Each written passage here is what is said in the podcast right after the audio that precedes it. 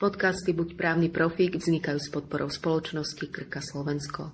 Do konca minulého roka zákon zakazoval lekárovi, aby určil pacientovi, v ktorej lekárni alebo vydaní zdravotníckých pomôcok si má vybrať liek, zdravotníckú pomôcku alebo dietetickú potravinu. Od nového roka sa dá povedať, že sa to ešte sprísnilo. Aké zmeny pribudli? Sprísnilo sa to významným spôsobom. Od prvého prvý už lekár nielenže nesmie určovať pacientovi, kde si má vyberať, predpísané lieky, pomôcky, potraviny, ale nesmie mu ani odporúčať.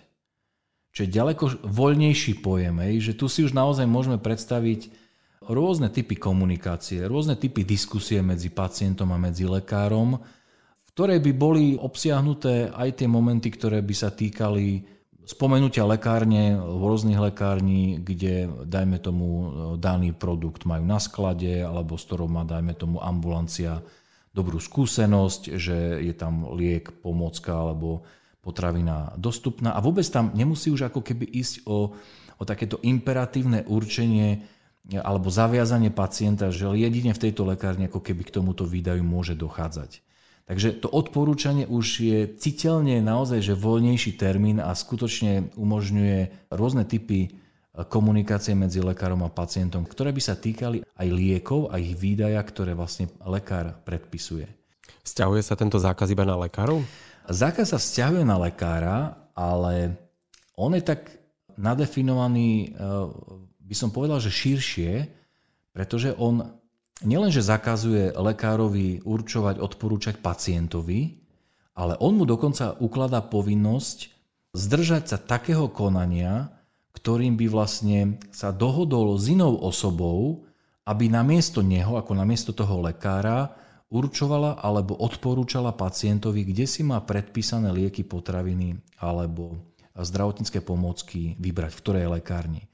Takže ten nový paragraf 119 odsek 13, to znamená to nové znenie, ono zakazuje aj to, aby sa lekár dohodol s niekým iným. Lebo samozrejme, e, tí, ktorí predkladali túto zmenu, tak oni počítali aj s takým scenárom, že veď lekár to nemusí robiť vždy sám, ale čo viem, za účelom toho, aby sa spod tejto povinnosti vyňal alebo oslobodil, tak to urobí práve tým, že sa dohodne s niekým tretím. Aby to robil namiesto neho, ale bude ho v úvodzovkách koordinovať. Takže ja si osobne myslím, že tento zákaz robiť to takto aj prostredníctvom iných osôb je charakteristický tým, že jeho treba chápať tak, že lekár nesmie koordinovať inú osobu, aby robila činnosť, ktorá by spočívala v určovaní alebo v odporúčaní lekárne, kde si má pacient lieky, ktoré daný preskriptor predpísal, alebo teda aj potraviny, vybrať. Ktorého momentu sa tento zákaz týka? Zákon hovorí, že táto povinnosť existuje, keď to takto môžeme povedať, v súvislosti s vystavením lekárskeho predpisu alebo lekárskeho poukazu. Samozrejme, vždy hovoríme o povinnosti, ktorá pokrýva ako lieky, tak aj pomôcky a rovnako aj dietetické potraviny. To znamená, že ako náhle sa majú vydať buď lieky alebo pomôcky potraviny, tak vlastne lekár toto nesmie robiť, odporúčať ani teda určovať. Ale tak ako si sa spýta, že kedy to platí, tak my tam nachádzame to, že v súvislosti s vystavením lekárskeho predpisu. A aj tu keďže my právnici sme tvory, ktoré akože špekulujeme, že čo to asi znamená, že ako by sme to mali chápať, tak aj tu v podstate sa ponúkajú viaceré možnosti. Myslí sa ale na situáciu, kedy skutočne dochádza k vystaveniu predpisu. To znamená, že ja vypisujem recept, pacient pri mne niekde sedí alebo stojí, ja mu ho odovzdávam a počas tohto procesu tá povinnosť e, teda existuje, že vtedy to nemôžem robiť, nemôžem určovať ani odporúčať alebo je to širšia časová e, súvislosť. To znamená, že nesmiem to robiť ani v prípade, že už ten pacient odišiel, ja som mu ani nič nepovedal a on mi napríklad o hodinku, dve zavolá, lebo ja neviem, pochoduje s tým receptom po lekárniach, všade mu hovoria, že nemajú to na sklade a on mi zavolá, že pán doktor, neviete mi prosím pomôcť, bol som v troch lekárniach, nenapadá vám niekde, kde by to mali tieto antibiotika dostupné. A vtedy je tá otázka, že platí tento zákaz aj v takejto situácii, že ten pacient u mňa už nie je, už je predpis e, vystavený a ani vtedy už nemôžem odporúčať? Platí alebo nie? To by sme si mohli hodiť asi mincov, pretože odpoveď alebo teda nejaké usmernenie explicitne, to znamená, že tak, aby sme boli úplne si istí, nenájdeme ani v dôvodovej správe. Ináč toto je taká, by som povedal, také odporúčanie pre všetkých, ktorých zaujíma pozadie toho textu, ktorý je v zákone. To je jedno v ktorom, teraz hovorím o zákone o liekoch, že jedna z možností ako keby pochopiť, čo sa myslí tým ustanovením, je siahnuť k dôvodovej správe. To je jednoducho text, alebo teda vysvetlenie, prečo sa nejaký zákon teda odporúča prijať. A zvyčajne tam, keď je dobre tá dôvodová správa napísaná, tak tam môžeme ako keby nájsť vysvetlenie, že kam nejaké to konkrétne ustanovenie zákona mierí. Takže ja keď som si pozeral túto povinnosť, o ktorej hovoríme, tak ja som siahol aj po dôvodovej správe, ktorá šla do parlamentu s danou novelou, kde sa to menilo. Ale žiaľ, odpoveď na otázku, či táto povinnosť existuje priamo v tom čase predpisu, že ja to vypisujem, ťukam do počítača, alebo či sa to vzťahuje naozaj aj na už vystavený predpis v súvislosti s ktorými volá pacient, alebo dajme tomu jeho rodinný príslušník. Nenašiel som to tam. A preto je možné asi vychádzať, nie že len, je možné vychádzať možno z toho gramatického vyjadrenia, tak ako je to v tom ustanovení uvedené. A ja tam čítam, že v súvislosti s vystavením lekárskeho predpisu. No, keby tam bolo v súvislosti s vystaveným lekárskym predpisom, tak ja si myslím, že už by to bolo jasnejšie, že ako náhle som predpis vystavil, tak som založil ako keby tú povinnosť, že nesmiem v súvislosti s týmto predpisom už určovať ani odporúčať. Ale ako náhle tam máme slovičko s vystavením, to znamená, mne to evokuje skôr tú činnosť, že ktorá sa deje, že je to ako keby cieľené skutočne na ten moment, kedy ten fakt, ten pacient tam je a ja mu to teda predpisujem, dávam, tak mne sa skôr zdá e, lepšia interpretácia, že tá povinnosť alebo ten zákaz existuje práve v tom momente, kedy dochádza k vystaveniu predpisu alebo poukazu. Čo v prípade, ak sa v čakárni alebo v miestnosti, kde sedí zdravotná sestra, objaví nejaký plagát alebo banner s reklamou na lekáreň, že máte ju blízko iba zo pár metrov. Je to v poriadku? Keby sa ma túto otázku opýtal klient, akože ambulancia, s tým, že či mu to odporúčam, tak by som možno, že tak skôr konzervatívnejšie k tejto otázke pristúpil a povedal by som, že skôr vám to, pán doktor, neodporúčam.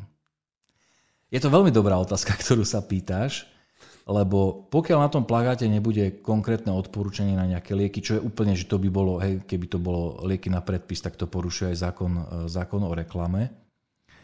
Ale pokiaľ by to bola len informácia, že tu na tej a tej adrese je nejaká lekáreň a nebol by tam napríklad dovetok, že a radi vám v nej vydáme lieky, ktoré vám predpísal váš pán doktor, ak by tam naozaj boli len informácie o lekárni a o adrese, tak nie je to isté. Nie je to isté, či by to porušoval tento zákaz. Akože fakt pravdu povedia ti na to neviem úplne akože e, odpovedať e, úplne, úplne tak, že by som si bol istý, že ako by to vykladal e, regulátor, to znamená osoba, ktorá to kontroluje, v tomto prípade to štátny ústav pre kontrolu liečiv. Ale keby som sa na to pozeral z pohľadu, že nakoľko je to riziko pre danú ambulanciu, tak skôr by som zvolil opatrný prístup a ja by som to nerobil. Ja by som to nerobil. Zdá sa mi, že je tam viac rizik ako osohu. Napadá mi hneď ako taký kontext, že keď si predstavím, že môjim pacientom je nejaký e, magister, nejaký farmaceut, ktorý pracuje v inej lekárni ako v tej, ktorej plagát mám vylepený v čakárni, tak jeho to kľudne môže naštvať. Hej, že prečo tu reklama na lekáreň nejakú? A prečo nezrovna na našu? Hej, akože to môže človeka naštvať. Zrovna možno, keď je to odborný zástupca tej inej lekárne, alebo možno, že vlastník. A to môže spustiť práve to, že takýto nespokojný farmaceut, na ktorého lekáreň informácia v tej mojej čakárni vyviesaná nie je, že sa možno, že aj, neviem, či v dobrom, ale že sa na to opýta štátneho ústavu pre kontrolu liečiv. Čo si myslíte, že nie je to náhodou porušenie tohto zákazu? A čo to znamená je to, že ten štátny ústav by mal začať nejaké konanie a na mojej strane už vzniká vlastne riziko, obava, musím sa vyjadrovať. A práve toho by som sa ja snažil asi vyvarovať a preto by som to nerobil. Ako má postupovať lekár, ak má v ambulancii napríklad staršieho pacienta ten sa bude pýtať, že pán doktor, kde si mám ísť vybrať tento liek?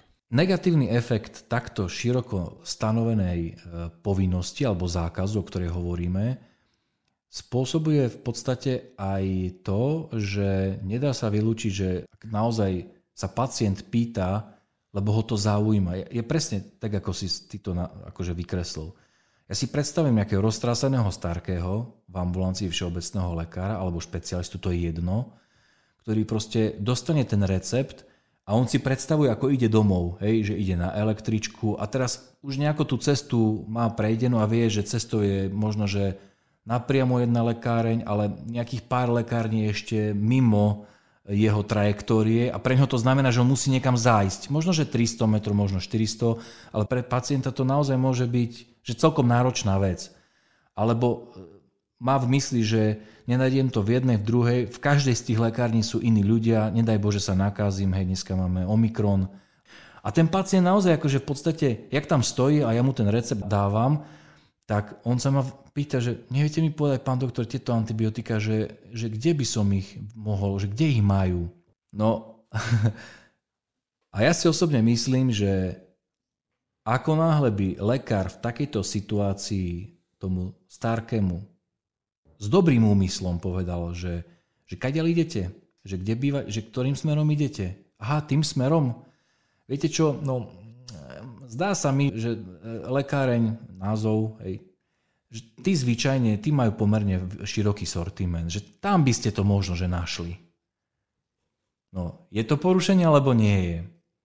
Za mňa, ja si osobne myslím, že nejaký hypermotivovaný, premotivovaný úradník, ktorý by akože chcel teda spustiť nejaké správne konanie, a to som nemyslel zlom, že hypermotivovaný, ale taký, že ide po tých povinnostiach, tak ja si myslím, že by pokojne ako keby túto situáciu vedel vyložiť tak, že práve došlo k porušeniu tejto povinnosti. Modelová situácia. Pacient príde na kontrolu, ale nedáva si predpísať lieky a lekár mu povie, na budúce vám napíšem lieky alebo vystavím vám e-recept, hej, že mi zavolajte, alebo mm, nejak takto. A ten pacient sa ho opýta, že v danej lekárni minule nemali tie lieky, kde by ich mali? Čiže nie je tam ten moment toho, že mu nepíše tie lieky, ale poradí sa s ním, že kde ich na budúce zloženie naisto. Myslím si, že v tomto prípade by k porušeniu tejto povinnosti nedošlo. Lebo ak sa vrátime k tomu, čo sme sa bavili pár minút dozadu, že kedy tá povinnosť ako keby časovo je založená a sme si povedali, že zdá sa, že by sme mohli sa prikloniť k názoru, že ona vzniká v súvislosti s vystavením lekárskeho predpisu, teda ja ak v tom momente lekársky predpis nevystavujem, len sa ako keby s pacientom rozprávam, on v tom momente nevie vlastne do tej lekárne ísť si to vybrať, tak ja si myslím, že toto by nebolo porušenie tejto povinnosti. A čo ešte dôležité dodať, tento zákaz sa vzťahuje, alebo je uložený vo vzťahu k predpisovaným liekom, potravinám a pomôckam. Tento zákaz, o ktorom hovoríme, sa vzťahuje vyslovene k predpisovaným liekom. To znamená tie, ktoré vlastne na tom recepte sú uvedené. Vo vzťahu k iným liekom sa tento zákaz neuplatňuje. A tam môžeme zaradiť voľnopredajné lieky, tam môžeme zaradiť výživové doplnky, ktoré nie sú na tom predpise, ktorý ja robím. Hej. To môže byť kozmetika, zdravotnícke pomôcky, ktoré sa nepredpisujú, alebo ktoré nie sú na tom predpise. Takže naozaj to treba chápať tak, že e, tento zákaz sa vzťahuje len na pomôcky, potraviny alebo lieky, ktoré ja v danom momente pacientovi predpisujem. Tam nesmiem určovať a ani ovplyvňovať nejakým spôsobom, odporúčať, pacientovi, že kde sa tieto lieky alebo potraviny alebo pomocky, ktoré som predpísal, ktoré predpisujem, dajú vlastne vybrať. Ale napriek tomu, ak som príliš opatrný, že predsa len si poviem, že nechcem sa vystaviť ani tomu najmenšiemu riziku, tak vtedy mi napadlo, že no dobre, keď to nesmie robiť lekár, tak a pacient sa ma na to spýta, tak ja by som povedal, že viete čo, milý pán, priezvisko meno, rád by som povedal, ale no viete, tie naše zákony nemôžem vám odporúčať. Nemôžem vám povedať, že v ktorej lekárni sa to dá vybrať. Skúste sa spýtať sestry. To mi napadlo ako prvé, lebo tá povinnosť je uložená lekárovi predpisujúcemu, lenže pozor, potom som si uvedomil jednu vec. Hej, že, že ten zákaz postihuje, alebo teda ten zákaz v podstate hovorí, že lekár sa nesmie dohodnúť ani s inou osobou, ktorá to bude robiť na miesto neho. Ale potom som si predsa len povedal, že keď tam chýba ako keby tá koordinácia z mojej strany. Vieš, že ja, ja sa s tou sestrou nedohodnem, že keď sa ťa budú pacienti pýtať, kde si majú vybrať lieky, tak im povieš lekáren číslo 1, 2, 3, 4 a tam ich budeme posielať. Ak ja toto neurobím, že ja ich nebudem nejako koordinovať, nechám to na ňu vyslovene. Nechám na ňu, či bude vôbec odpovedať na to. Nechám na to, čo im povie. Alebo môže tomu pacientovi povedať, že opýtajte sa sestričky? No práve to, hej, že keď som si uvedomil, že ja ako lekár to nebudem s tou sestrou vlastne aktívne riešiť, že, si ne, že jej nepoviem, že kde si to ten pacient má vybrať, nechám to plne na ňu, tak mne tam jednoducho chýba ako keby ten moment, že, to, že ja to cieľene robím, nejaké ovplyvňovanie prostredníctvom tretej osoby. Ale je to príliš voľný výklad toho ustanovenia, to znamená, to riziko tam vždy bude. Ale predpisovať lieky môžu aj sestry. Predpisovať lieky môžu aj sestry, to je pravda, a to je veľmi dobrý postreh v prípade trvania krízovej situácie. To znamená e, v súvislosti s pandémiou COVID-19, to znamená, ako náhle buď máme núdzový stav, alebo kľudne aj mimoriadnú situáciu, ktorá ešte asi bude teda trvať nejaký ten mesiac, tak máme ten osobitný režim, že môžu aj sestry predpisovať lieky, pomocky a potraviny, ako ten pandemický predpis. Ale pozor, táto povinnosť sa vždy vzťahuje, ona nie je, že sa vzťahuje na sestru, ona sa vzťahuje len na lekára. To znamená, priamo sestra nie je ňou zaviazaná. Až na jednu výnimku, pozor, na to by som chcel upozorniť. Aj sestra má obdobnú povinnosť, ale len v situácii, keď predpisuje zdravotníckú pomôcku. Tak tam sa uvádza, že v súvislosti s predpisom zdravotníckej pomôcky ona nesmie tiež určovať. E, ten rozdiel je v tom, že v zákone pri sestre, ktorá predpisuje zdravotníckú pomôcku, ostal ten taký ten ultimatívny spôsob, že nesmie určiť. Tam nebolo to ustanovenie doplnené, že nesmie ani odporúčať, ani prostredníctvom tretích osôb. Toto sa vnieslo len vo vzťahu k preskriptorovi. A čo je dôležité, my vždy, keď vlastne sa zamýšľame nad povinnosťami, ktoré nám ukladajú právne predpisy, tak vždy vlastne my ako právnici hneď ideme zvyčajne na konci zákona, sú delikty. To znamená, že čo mi hrozí, ak to poruším. Takže keď sa pozrieme na to, že čo hrozí komu, keď poruší tieto zákazy, tak pri lekárovi nájdeme delikt práve tohto typu, že hrozí mu od, lebo kontroluje to štátny ústav, hrozí mu od štátneho ústavu pokuta 300 až 35 tisíc eur, ak určuje, odporúča, hej, tam je vyslovene copy-paste, ako keby to, čo máme v, tej, v tom ustanovení paragrafu 119 odsek 3. To znamená, že nesmie to robiť, ak to robí, tak mu hrozí pokuta. Ale pri sestre, pozor, to je iné ustanovenie, tak tam je hrozí pokuta len v prípade, ak určuje pri predpisovaní zdravotníckej pomôcky, kde si ju má vybrať. Podcasty Buď právny profík vznikajú s podporou spoločnosti Krka Slovensko.